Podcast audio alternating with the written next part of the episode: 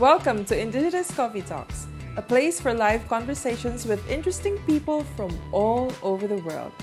And what they have in common is their passion for Jesus and a great story about sharing the good news in the digital space.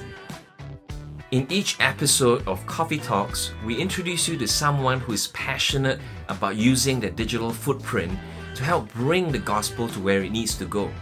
Through these conversations, we want you to catch a story, grab an idea, and go do something.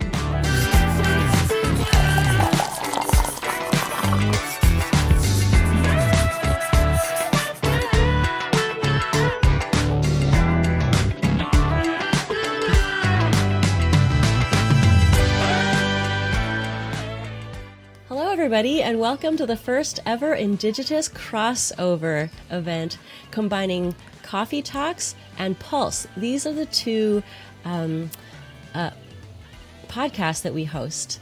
And if you have no idea what that means, that's okay. We have a great guest for this episode, and that's the important part. In today's episode, we are joined by Becky Pippert. She's an author, evangelist, and international speaker who helps Christians gain confidence and build competence in sharing the good news of Jesus Christ. Becky is the author of 11 books, including Stay Salt and Out of the Salt Shaker and Into the World, that offer fresh takes on evangelism. We are excited to introduce her to you.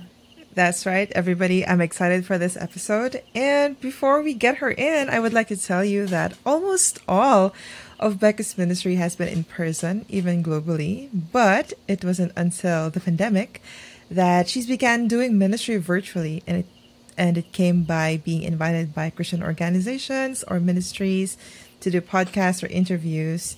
And she has been training as um, in evangelism by helping followers of Christ understand what we believe that is the gospel and a lot more. So, with that, um, I'd like us to invite Becky in and welcome to Indigitous Coffee Talks. We're so glad to have you here with us, Becky. Thank you so much, Jonah. I am delighted to be here. Yay, I'm excited too. Also, we would like to introduce Jeremy. Jeremy, can you introduce yourself slightly, a little bit, and introduce yourself to us? Yeah, thanks, Anne. Uh, my name's Jeremy. Um, I have a different Indigitous show uh, called Indigitous Pulse. Uh, so we're doing sort of a crossover here because Becky has so much great information that kind of, I guess, we both wanted to talk to her. Instead of fighting over her, we just decided to join forces. Sharing is this is what- caring. That's right. And I've been telling Jeremy that this is the crossover that you guys are haven't you know haven't asked for, but you're giving you That's this. right.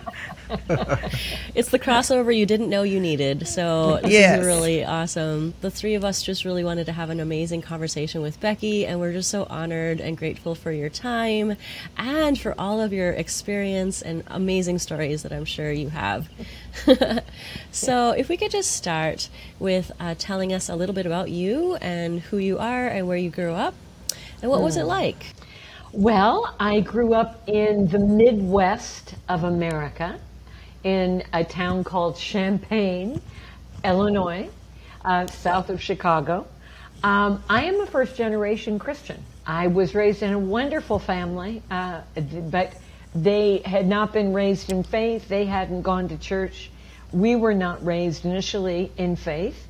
Um, I am the first person in my family to come to Christ. I'm the eldest of three children. My parents were just delightful, full of fun, uh, very sort of, I think, of a can do American type, you know, very positive, life is good, etc. But my father was a friendly atheist.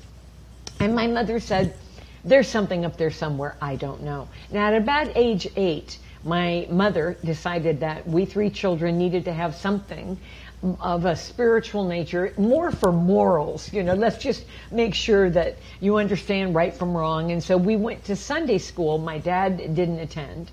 Uh, but there were no prayers in my family, no Bible reading. It wasn't hostile, it just didn't exist. In my teenage years, I began, and there was a lot going on uh, of just trying to understand how do we know that something is true? How can I build my life on something big enough? And I really began searching and asking. And I can remember a theme paper that I was to write. This was my senior year of high school. I was 17. And the question was how can a human being ever claim to know truth in any absolute sense? And I really was searching. And so I'm in my our back garden outside of our house and I was thinking about this theme and all of a sudden I saw these ants, little tiny ants building an ant mound.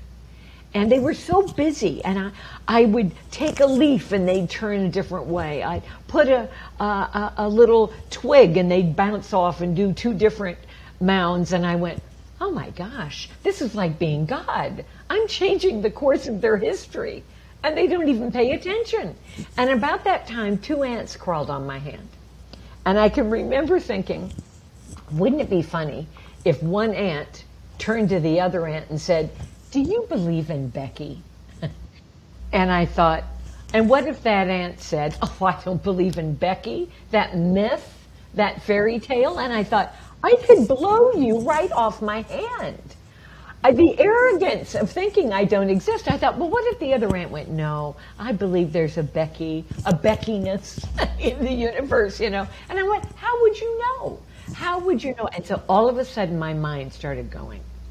And I started thinking, what if I really wanted to show these ants that I'm real, that I'm here?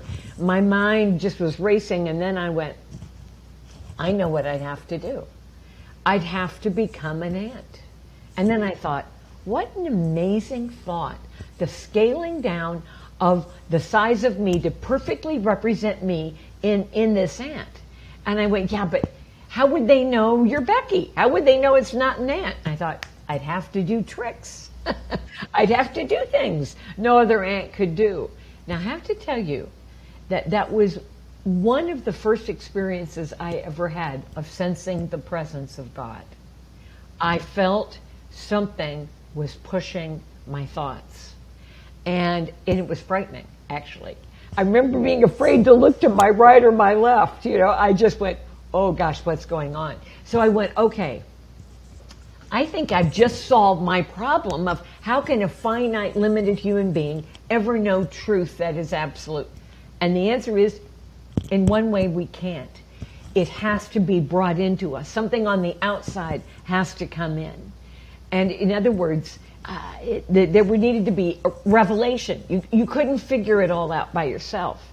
Now, I thought, okay, um, have I heard anything like this before? Now, in high school, I'd taken a world religion class, and you could pick three faiths. So I took Confucius, Muslim, uh, Islam, and uh, Hinduism. I didn't choose Christianity to study. So I had never read one page of the Bible.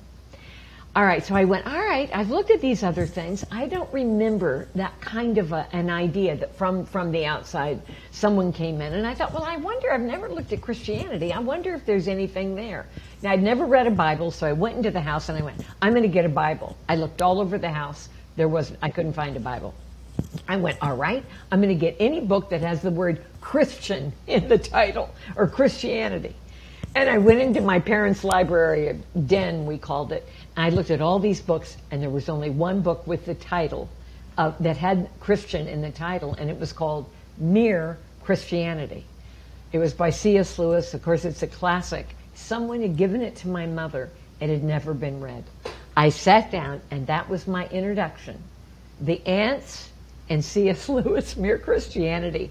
And for the first time, I began to get the landscape I re- I, and, and I found out right away that Lewis confirmed that that was the Christian belief that Jesus had come from God, he had entered human history. Christianity was a religion of revelation.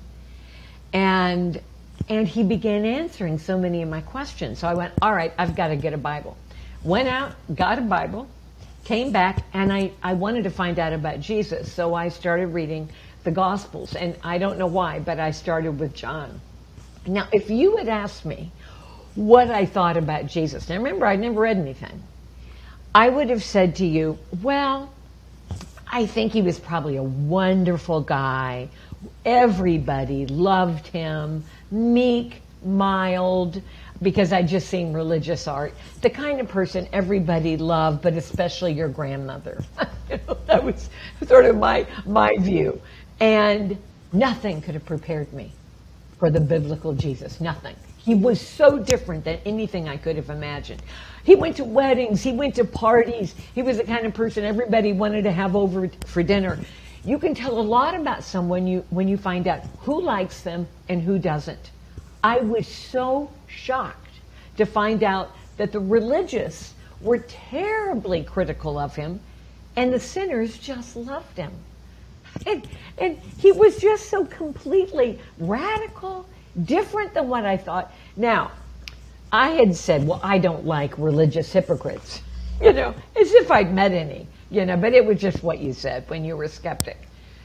I'm only in chapter two of John, John chapter two, and it's the story of the temple. And the temple had been intended by God to be a house of prayer. And, and what was happening? Jesus walks in to the temple, and there are the religious trying to make financial profit off of pilgrims coming to worship. and, and Jesus was so furious that he started turning tables upside down. And I, and you know, taking the money and turning it over, and I, I couldn't believe it. And I went, wow, I don't like religious hypocrites, but I've never been so angry I trashed a room. I had no idea Jesus and I had anything in common. And the more I read, the more I thought, wouldn't it be amazing if this really is the Son of God? When the chief complaint about Jesus in his lifetime, particularly from the religious, was he just wasn't religious enough. I thought, I love this man. I've got to find out more. Now, it's still quite a story about how I got from there to actually giving my life to Christ. But I'm going to fast forward and say I met a couple. They were brilliant, uh, uh, Christian couple, and I was sitting in a class they were teaching. And they began, I had all these questions I, I had, and they answered them without my even raising my hand. But more than anything, I had come to the conclusion if Christianity is true, then Jesus had to have resurrected. And if he resurrected, he's alive. And if he's alive, and you call yourself a follower of Jesus, you are talking about the living God. You were talking about something active, passionate, alive. I had never heard anybody ever talk about God like that. And as they are teaching this class, it was a class on, on Christianity. As they're teaching this class, I uh, we're sitting around a big table, and I kept moving my chair closer and closer to the, the. It was a couple, but it was the wife, and I went, "This is so embarrassing. Why am I doing this? Why, why am I moving my chair closer and closer?" And then I realized Jesus had resurrected.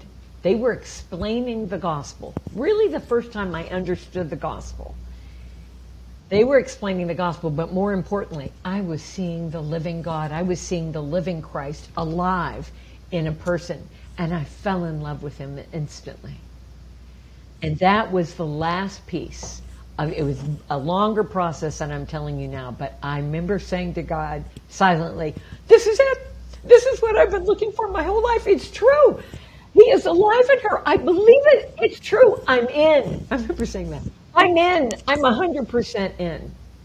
And then I felt like this warm oil coming down over me, um, like a fire, from the top of my head to the tip of my toes. I didn't realize till much later that is when the Holy Spirit entered me. Now, let me tell you something. I'm going to tell you two things from my conversion story. 25 years later, I went to my high school reunion. I came to Christ. It's my last year of high school. and so 25 year high school reunion, I was really excited about seeing everybody. Person after person came up to me and said, Becky, I can't believe it. You because I had written out of the salt shaker. That was my first book. And they go, We're studying your book in our class. And I went, Oh my goodness, you're a Christian? And they said, Yes. And I went, Oh, that is so exciting. When did you become a Christian? They said, Well, I was a Christian in high school. I said, What? Yeah, I was a Christian. Then I went, Why didn't you tell me? And they said, Oh, Becky, you were the last person on earth we ever thought would be a Christian. I mean, you were so outgoing and you just seemed so confident and you were really asking all these really smart questions in class. You were clearly a skeptic. And we thought Becky would be the last person on earth who would ever come to Christ. I cannot tell you what the impact that had on me because why was my process of faith, if you will, my process of my conversion so solitary? Because Christians were silent. Nobody told me. And it's partly where I developed uh, my, my passion and interest in evangelism because I knew I was open and they couldn't tell. And I thought, oh my goodness, I've got to help Christians understand people like me. One other thing I want to say. Often, because I know you're living, listening to this from many different places around the world, and I, we've traveled, my husband and I, doing ministry all over the world. and often we've done a lot of ministry in Southeast Asia. And a lot of my brothers and sisters there would say, um, yeah, but Becky, you know, you were raised in a Western culture and you don't understand what it's like for us where, where face is so important. For you, it's, it's your American culture, it's rights. And for us, it's, it's, yeah, but what if people look at us in the wrong way? What, what about our relationships? How is this going, and especially how is this going to impact uh, my parents? Let me tell you, there's a lot more we have in common. This is one of the things I've learned all the years of travel. I was a first generation Christian, like many of you listening to me are. I was the eldest, and it was expected that I would influence my brother and sister. I was I wanted my dad to be proud of me and my mother and I were very very close. And when I became a Christian, it was the very first time that anything had happened in our relationship that they didn't really, they didn't know what to think, but they didn't approve of it. And it was very painful because I, I, I was so close to them. And we weren't, I haven't suffered like so many others I know have, but, but it was painful. And it, our relationship wasn't broken, but it was strained because they didn't understand. I'm going to tell you something. 30 years later, I led my father to the Lord. And actually, about a year after I came to Christ, I led my mother to the Lord. And you know what? I said, Oh God, I am so glad. I am so glad, as painful as it was, that I chose to be faithful because it was true. Because I knew it was true. And in the end, every member of my family, including my grandparents, came to the Lord, but it took a long time. So I say this, I, I, I know this is a longer answer than I'm going to give to other things, but, but really who I am and what I do in ministry really came from my background and from this story I'm telling you. That's right. I, I mean, I'm just amazed, like, uh, hearing you share about that. Like, I'm just reminded about my own story of how I came to know Jesus. And then mm. um, it's really powerful to just be able to remember how that happened and then all these things. Um, I yeah. think uh, we're going to move a little bit into, like, that those experiences that you've written, Becky, but just a little um, introduction to, like, how you came about into Christian ministry and then writing you know these books like right. how did you come to yeah proceed with that? Um, i had done my when i went to university i did my ba and then i did a master's in english literature. I was just getting ready to start a phd in english. Uh, and I, I was a christian of course but i just thought i'll minister to students by being a, a teacher at university. And right after i finished my master's intervarsity christian fellowship you know, Christian ministry that's all over the world, IFES, IFES, International Fellowship of Evangelical Students, that's the umbrella organization. They said, we want you to come on staff and work at colleges in the Pacific Northwest. So that was Oregon and Washington. And these colleges are really quite academic and very, very um, far from God, particularly Reed College in Portland, Oregon. I went, all right, I'll do that. Well, I loved it. And I ended up doing it for five years. And um, uh, I then, right after I did those five years, I wrote the book uh, out of the salt shaker because so much happened. Here we are in a really hostile environment at the university, and we saw so many people come to Christ. And so, so I wrote the book. I was 28. I never dreamed. I mean, it changed my whole life because um, I, I was just talking about when, when I wrote out of the salt shaker. There was an attitude towards evangelism I was wanting to correct. Because remember, the motivation for evangelism and my motivation, it was love. I love my parents. I love my brother and sister. And I, I, didn't at all think of myself as evangelist. That took much longer to know. But I really, I, I, I was motivated by love and I was concerned that I was seeing it done so badly. The premise when I, for many Christians in the States, evangelism was seen as formulaic, memorized, a technique. The premise was how can we reach the most people in the shortest amount of time, preach and leave so we don't get contaminated? How many people can we get into the kingdom as fast as possible? And I was looking at that thinking, that can't be right. There must be a better way. And so I really was looking at Jesus. How did Jesus engage with people? And, and this is what I was teaching my university students.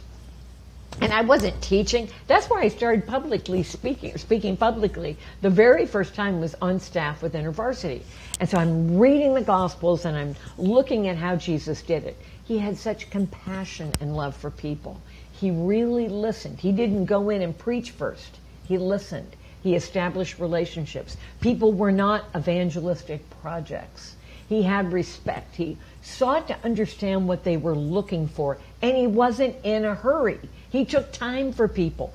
He asked questions. That I learned so much looking at Jesus. All these provocative questions, and he roused curiosity. And people began to experience the love of God and feel the love of God because they felt heard and understood by Jesus. Then how he shared the message fascinated me. He never shared that the gospel is the same. And yet, he never shared the gospel in, in always the same way. The metaphors, the language he uses was very dependent upon the person he was speaking to. He framed the gospel in a way that was dependent upon who they were. The woman at the well, you know, who had this immoral past and uh, in a highly shame based moral culture. And how does Jesus talk about uh, the gospel? He talks about being thirsty. You come here to draw water, and he already knows, you know, that, that she's had five husbands, and the man she's living with now is not her husband. He starts talking about thirst and I can give you, I can answer that thirst. So I, it was just fascinating. Every person he talked to, he said it slightly different way. Um, so uh, the the interest in evangelism, the development of an evangelism ministry, and then writing the book all came out of my early work with InterVarsity.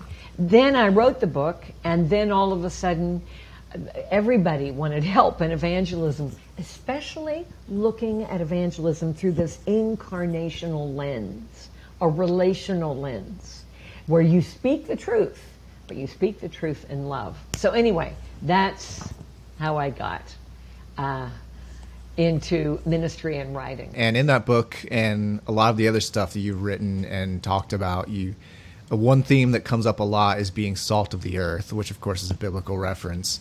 Um, and you have a lot of people when they read that passage in the Bible, they just think of sanctification. They think about their own personal walk with God. But you make a case that it's about a lot more than that. And there's a great quote from you that I love where you say, "If salt stays in the salt shaker, then it's just a nice table ornament." So it's not really doing its purpose. It's not helping anyone. So, yeah, what are ways? Exactly. How can we be salt to other people? Yeah, yeah, uh, Jeremy, that is a great question. Here's the first thing I would say Jesus really paid attention to who he was speaking to, and we need to pay attention not just to the person we're speaking to, but the cultural challenges that they represent. Uh, for us who live in the West, even though we travel all the time, um, there are tremendous cultural challenges uh, in in the West, and and the unfortunate thing is so often the worst in the postmodern, post-truth, post-Christian world travels the fastest to the global south. And I don't know, um, well, I know better in Malaysia and Thailand. I actually haven't been to the Philippines yet, would love to go. So I'm not sure how deeply the influence of the West has been in the Philippines. But here's what to watch for because this is one of the challenges we have. In fact, that's why I wrote a new book on evangelism. I did the book that, that actually just came out Stay Salt. The world has changed. Our message must not. All right, so what are some of these changes? The collapse of a belief in absolute truth, the shift in the West from having an objective authority to just personal preference. Uh, there's a designer religion approach that almost picks cafeteria style. A little bit of karma here, a little bit of, uh, you know, something else, a little secularism there. So it's a pick and choose. The sexual revolution. Oh my goodness. This is just huge in, in the West and in America right now. That's impacting the world. Furthermore, the cultural influencers in the West have changed. I think, again, in the American context, the media, the way they portray, in a very hostile way, usually, Christianity, academia, the way universities, the way they portray Christianity isn't accurate. Uh, Hollywood in America, the movie in- industry, it's all increasingly hostile and it's not presenting Christianity accurately. So, what I would ask for all of you living in different places, what are the challenges in your culture? What are the deep needs that people want met? Um, are you living in a shame and honor culture? Are you living in a, I know enough of, because I have a lot of Philippine friends, to know how profoundly relational that culture is and how important it is that, that um, uh, how difficult how difficult rejection is or feeling misunderstood. Um, what is the confusion about biblical Christianity? Are you in a culture again in the Philippines? And I know that it's not just Philippines listening, but um, you know that that is a very high percentage of people that go to church. But that doesn't mean that they understand Christianity. It, it can also often uh, translate into yes, but you know, I'm I'm uh, I'm good, and I go to church, etc. It, it, if if there's a state religion, this is true in other places where, if you look in in Europe, for instance, where there's been a state religion, um, whether it's Lutheran or whatever, it is amazing how how quickly that will become a um, uh, they they reject Christianity, but be, but they think they understand it. That's what often happens when there's a, a more religious culture in the past. Is they assume they understand it and they don't. Here's what you need to remember: God has placed in all human beings a hunger for meaning and worth, identity, security, peace that can only be found in God through Christ. Unbelievers don't know. They may not even know they're unbelievers. Mean, but they, there is a longing and a wistfulness that hasn't been met. Um, so that's the first thing. What are the cultural challenges? Second thing, look at how Jesus did it. I think there's three aspects to personal evangelism biblically. It's visual, it's verbal, and it's invitational. Visual, what do I mean? You display the love. You share the love. Paul said, We were gentle among you because we loved you so much. We were delighted to share not only the gospel of God, but our very lives. If, if unbelievers don't see the love of Jesus, we're not going to get anywhere.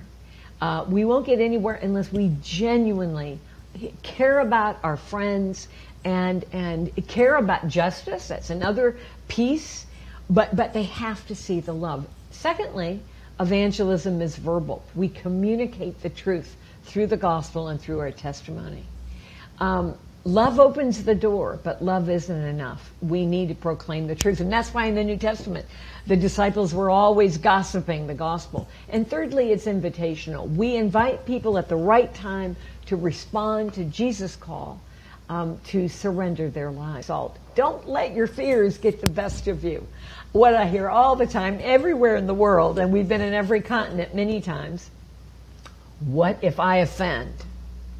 Well, that's a very good question. And what I find so interesting with our fear of offending is we it never seems to occur to us to say, listen, I don't like Bible bashers. And if I'm coming on too strong, I love God and I'm excited to be a Christian, but if I'm coming on too strong, would you just let me know? It never seems to occur to us to say that. And when we do, then people are going to say, Oh, you're normal.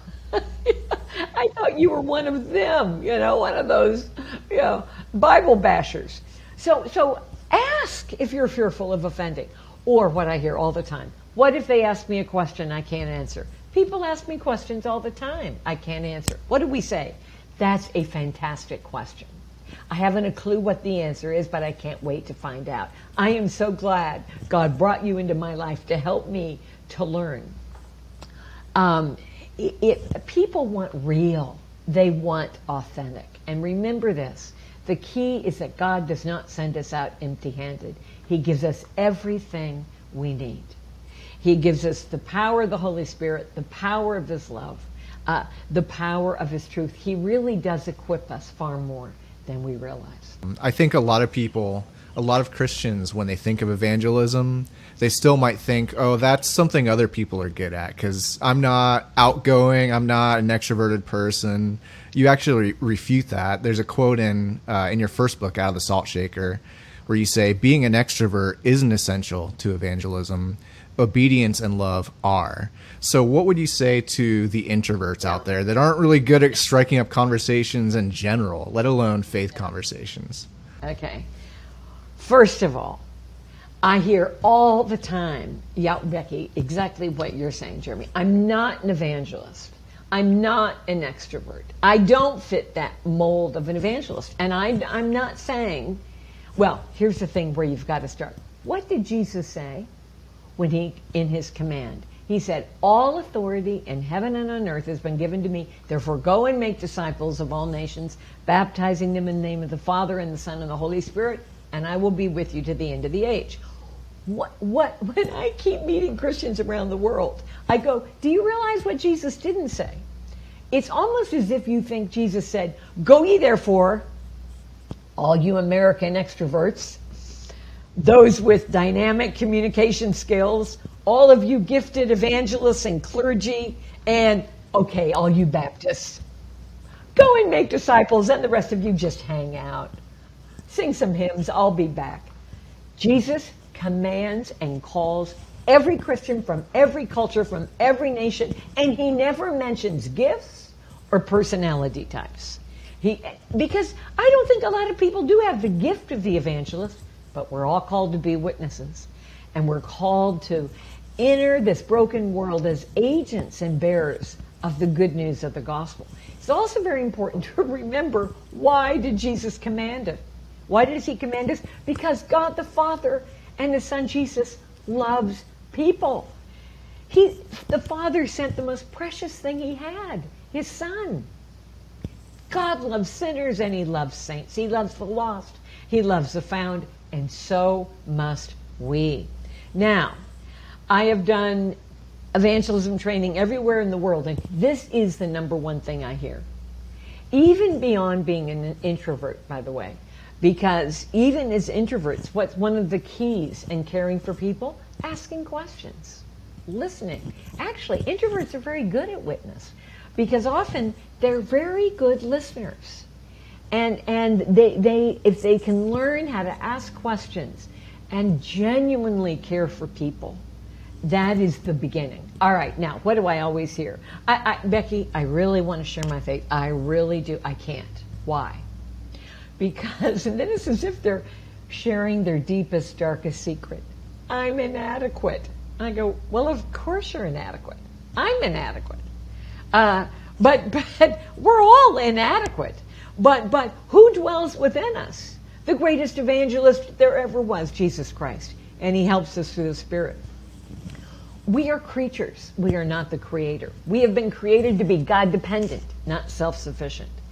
And that's what I'm saying that God does not send us out empty handed. He, and here's, here's a really important thing God is delighted to reveal His glory through human weakness. Now, how do we know that? The Apostle Paul prayed three times for the Lord to take away his thorn in the flesh. It was being weak. He didn't want to be weak. Take away my. He begged God to take away his witness. And what did the Lord say from heaven? No, I'm not going to do it, Paul, because my grace is sufficient for you. For my power is made perfect in weakness. What you see in the Bible is there is this, this profound relationship between human weakness and God's power. Throughout the Bible, God is always using people who are always complaining about being weak and, and inadequate. And so when the Lord says this, what does Paul say? Well, all right then. I'm going to boast all the more gladly about my weaknesses so that Christ's power can rest on me. For when I am weak, then I am strong. And where you see him working this out is 1 Corinthians 2, when Paul went to Sin City, Corinth. I'm going to be in Corinth next month, as a matter of fact.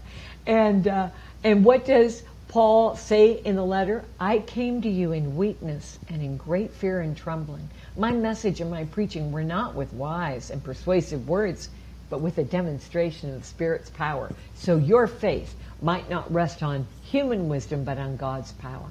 Paul says, learn to glory in your weakness so Christ's power can be revealed. We always think, oh, I'm just not good enough. I'm not, I'm not confident enough. I don't know enough. I'm not holy enough. God has always chosen to use the weak. Uh, there is another who dwells within us.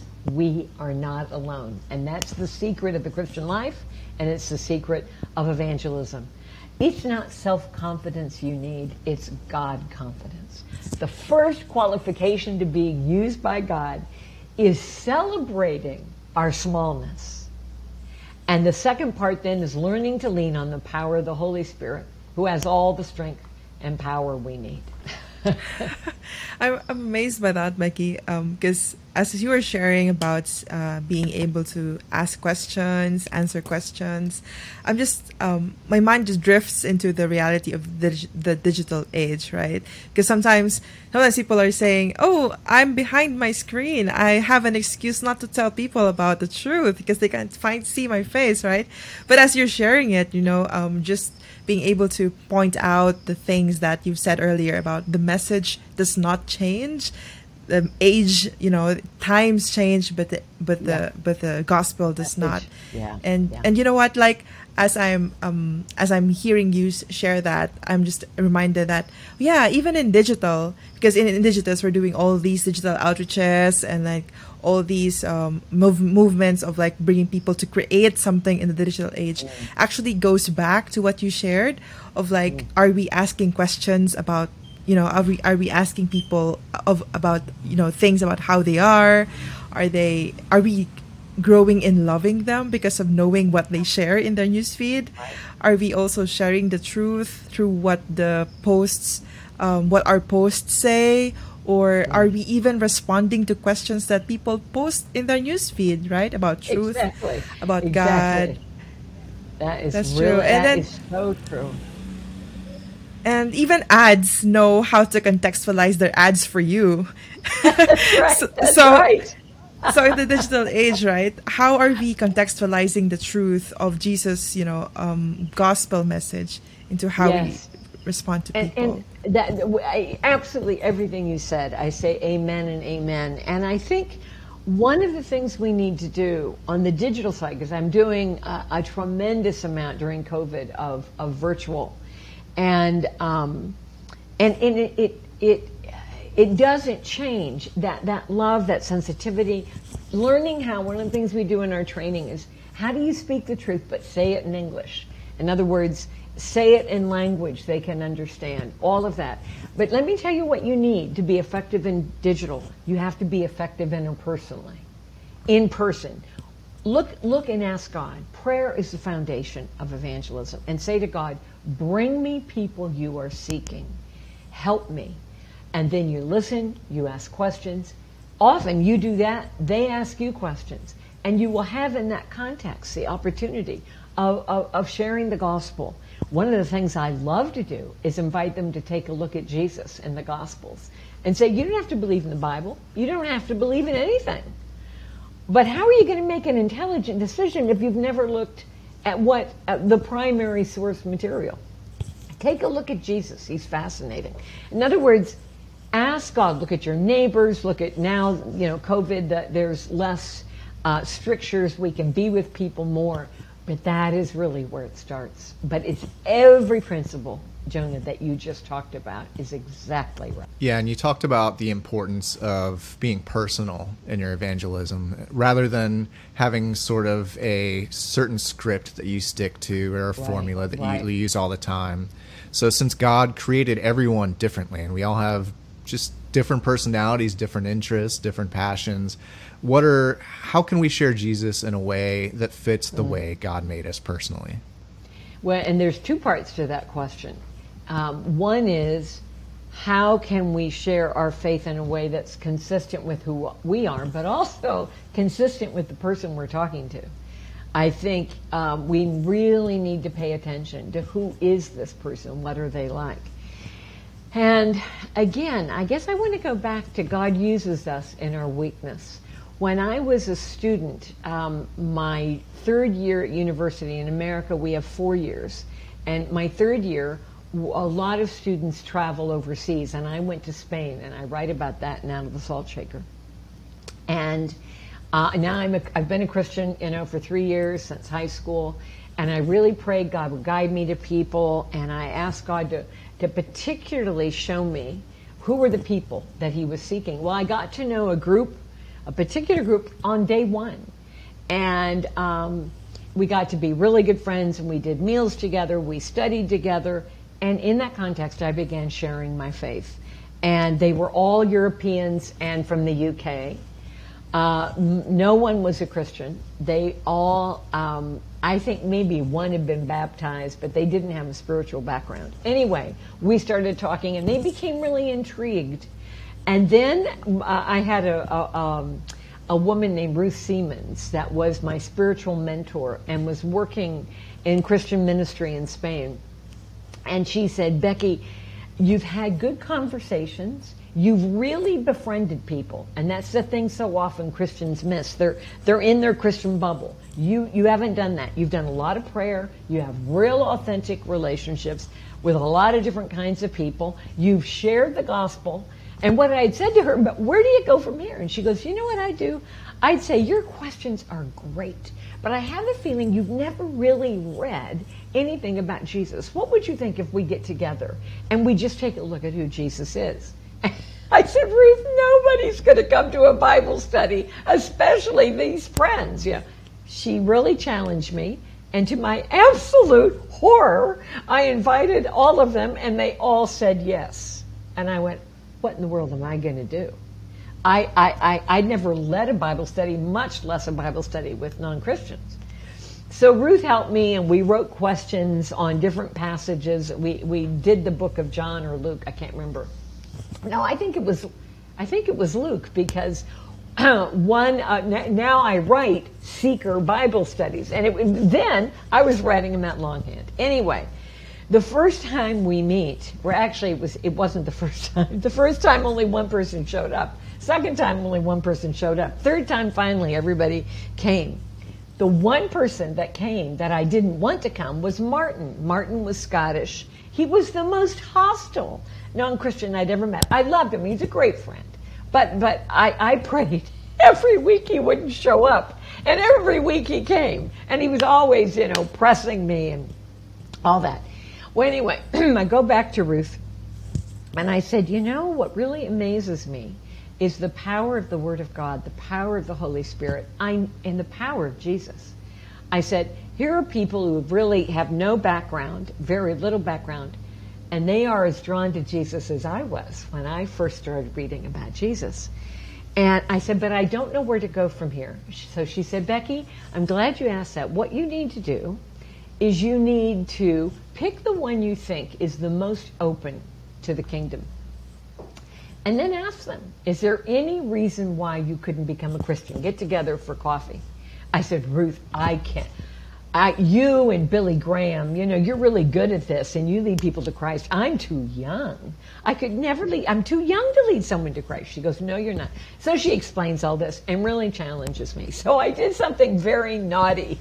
I didn't pick the person that was the most likely to become a Christian. I picked the person who was the least, and that was Martin. So we get together. I said, Martin, let's have a cup of coffee. And I said, You know, Martin, someday, sometime, God is going to ask you, What are you going to do with me? And when that day comes, years and years from now, I really hope you say yes. Now, no one could have accused me of pressure tactics. And he goes, You know, Becky, it's funny you said that because every time I'm alone, since I got to know you and we became friends, then all of us, were, I think he was the only guy, everybody else, there was about a group of seven. But every time, then I started reading about Jesus. Every time I'm alone, my thoughts keep turning to God. And for an atheist, that can be rather unsettling. and I said, yes. And that's what I'm saying. Years and years from now, I really hope when you think about Christ, you will consider him. And he goes, Becky, you don't understand. And I'll never forget this. We're at a restaurant, a cafe.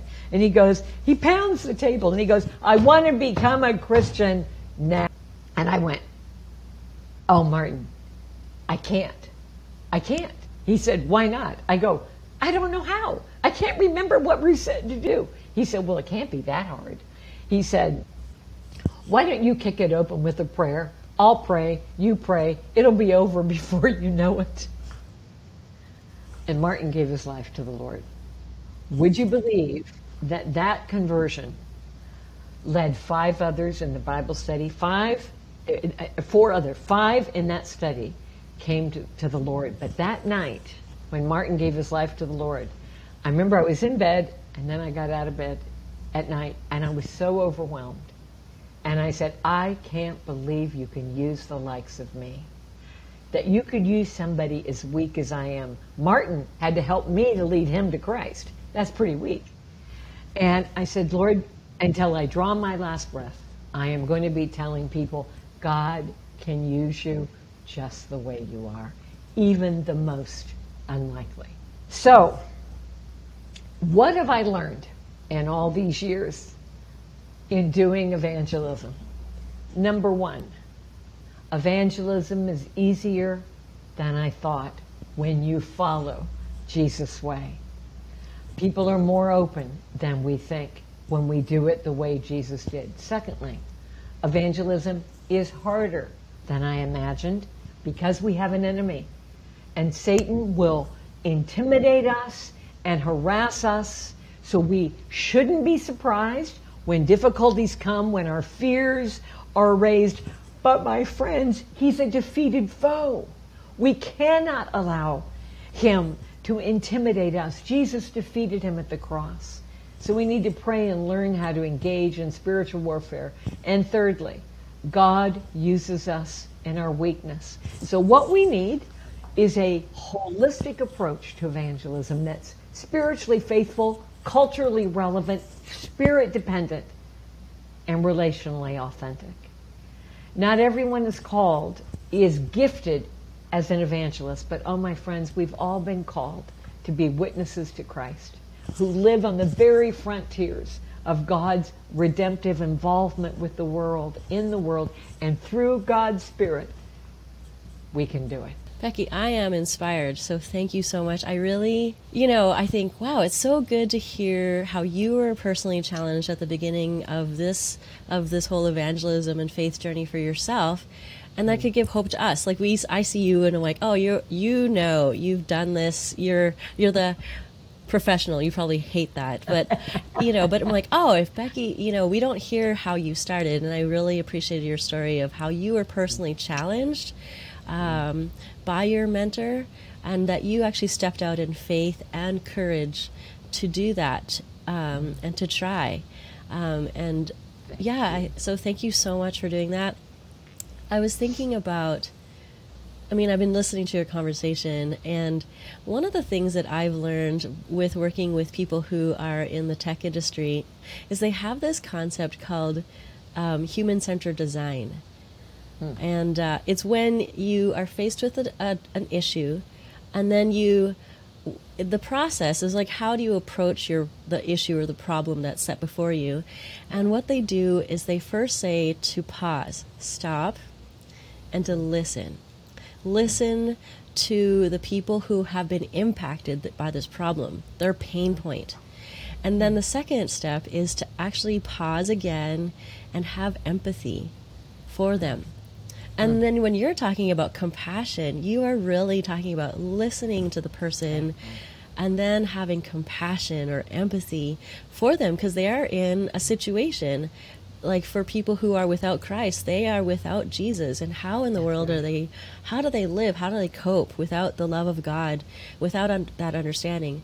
And then and then you start moving into the solution. And so then and after you've listened and had empathy then you start talking about the good news the gospel the love of jesus and the love of god. Um, so i really think that that is what you're saying. And i actually thought about this a couple weeks ago and i, I said we should call it human-centered evangelism. And i Yes. think that that would be a much better approach um, Yes. And those that's what I've been learning from people who work in the tech industry. So kind of put those concepts together, but then have a nice Yeah. little twist and say human-centered evangelism. Let me add one thing to that, and that is, um, and I know I've said it, but I, I want to keep saying it. We are partnering with God, so it's it's God dependent, human centered. I guess that's what I'd add. God dependent, and how do we do that? When you're talking with somebody, when I'm talking to anybody that I think maybe isn't a believer, I immediately, immediately pray silently and say, Lord, come, Holy Spirit, come. Open my eyes, open my heart, fill me with your love, help me. Um, and and it, as the conversation goes, I'm having a dialogue with God while I'm listening very carefully to this person, and I'll say, uh, Lord, I need I need your wisdom. Uh, maybe they're difficult. I need I need your supernatural love. Whatever it is you sense you need, it's that ongoing dialogue, but it's two ways. It's to God through Christ, and it's to the person. That th- when we're doing that, it takes the the, the pressure off because it, it, we so often think it's all up to us, and it's not. And, and I love what you just said. I really did. That is a fascinating framework for how to correctly respond to people. I've been taking notes uh, in mentally and also writing them down. Um, yeah, in my heart, Becky, all of these things that you have said. Um, and as we close, what is one thing or two things that you'd like to leave our listeners with as an encouragement or a challenge? The first challenge would be remember. Remember you are not alone. Remember God is with you and He loves. He loves you and He loves the lost. And so when you're remembering, you're praying and asking God, show me, show me who you are seeking. Help me. So that's the first thing is that it's why prayer is so foundational. And it is um, why the love of God is so important. And the truth of God is so important. So remember, remember it's okay to be inadequate and weak. We depend upon the power of the Holy Spirit. And um, I think the other thing I'd say is quit focusing so much on yourself. How am I coming across? What do they think? Am I doing it right? I used to do that all the time and go, oh, I didn't answer that question right. I still sometimes I'll come away and go, oh, I wish I remembered this. But over the years, I've realized that that it is God. He's the great evangelist, and He's going to use us in our weakness. And there isn't a perfect way to be a witness. There is no magic formula. And and so we need to give up thinking, oh well, this is this is the perfect way. No, no, we need to uh, take the attention off of ourselves onto God and onto the other person. Thank you so much, Becky. Guys, if you would like to know more about Becky, get to purchase her books, get to know more about where she's uh, going in her talks, you can visit her page at beckypippert.org. So, everybody, if you would like to know your thoughts as well, if you have some reactions, if you have anything you'd like to say about this episode, about to tell Becky, um, we would like for you to email us at coffeetalks at indigitous.org. Also, Jeremy, tell us more about Pulse. Yeah, thanks, Jonah. Um, so I have another uh, series for Indigitous called Indigitous Pulse. Uh, it's similar to Coffee Talks in that it's an interview-based format.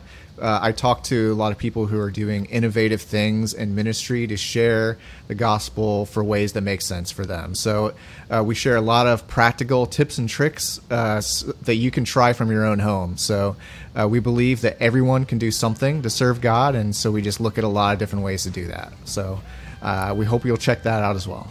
All right. So I just want to say thank you to Jeremy for collaborating with us on this interview, Yes. and especially to Becky. Thank you again for your time.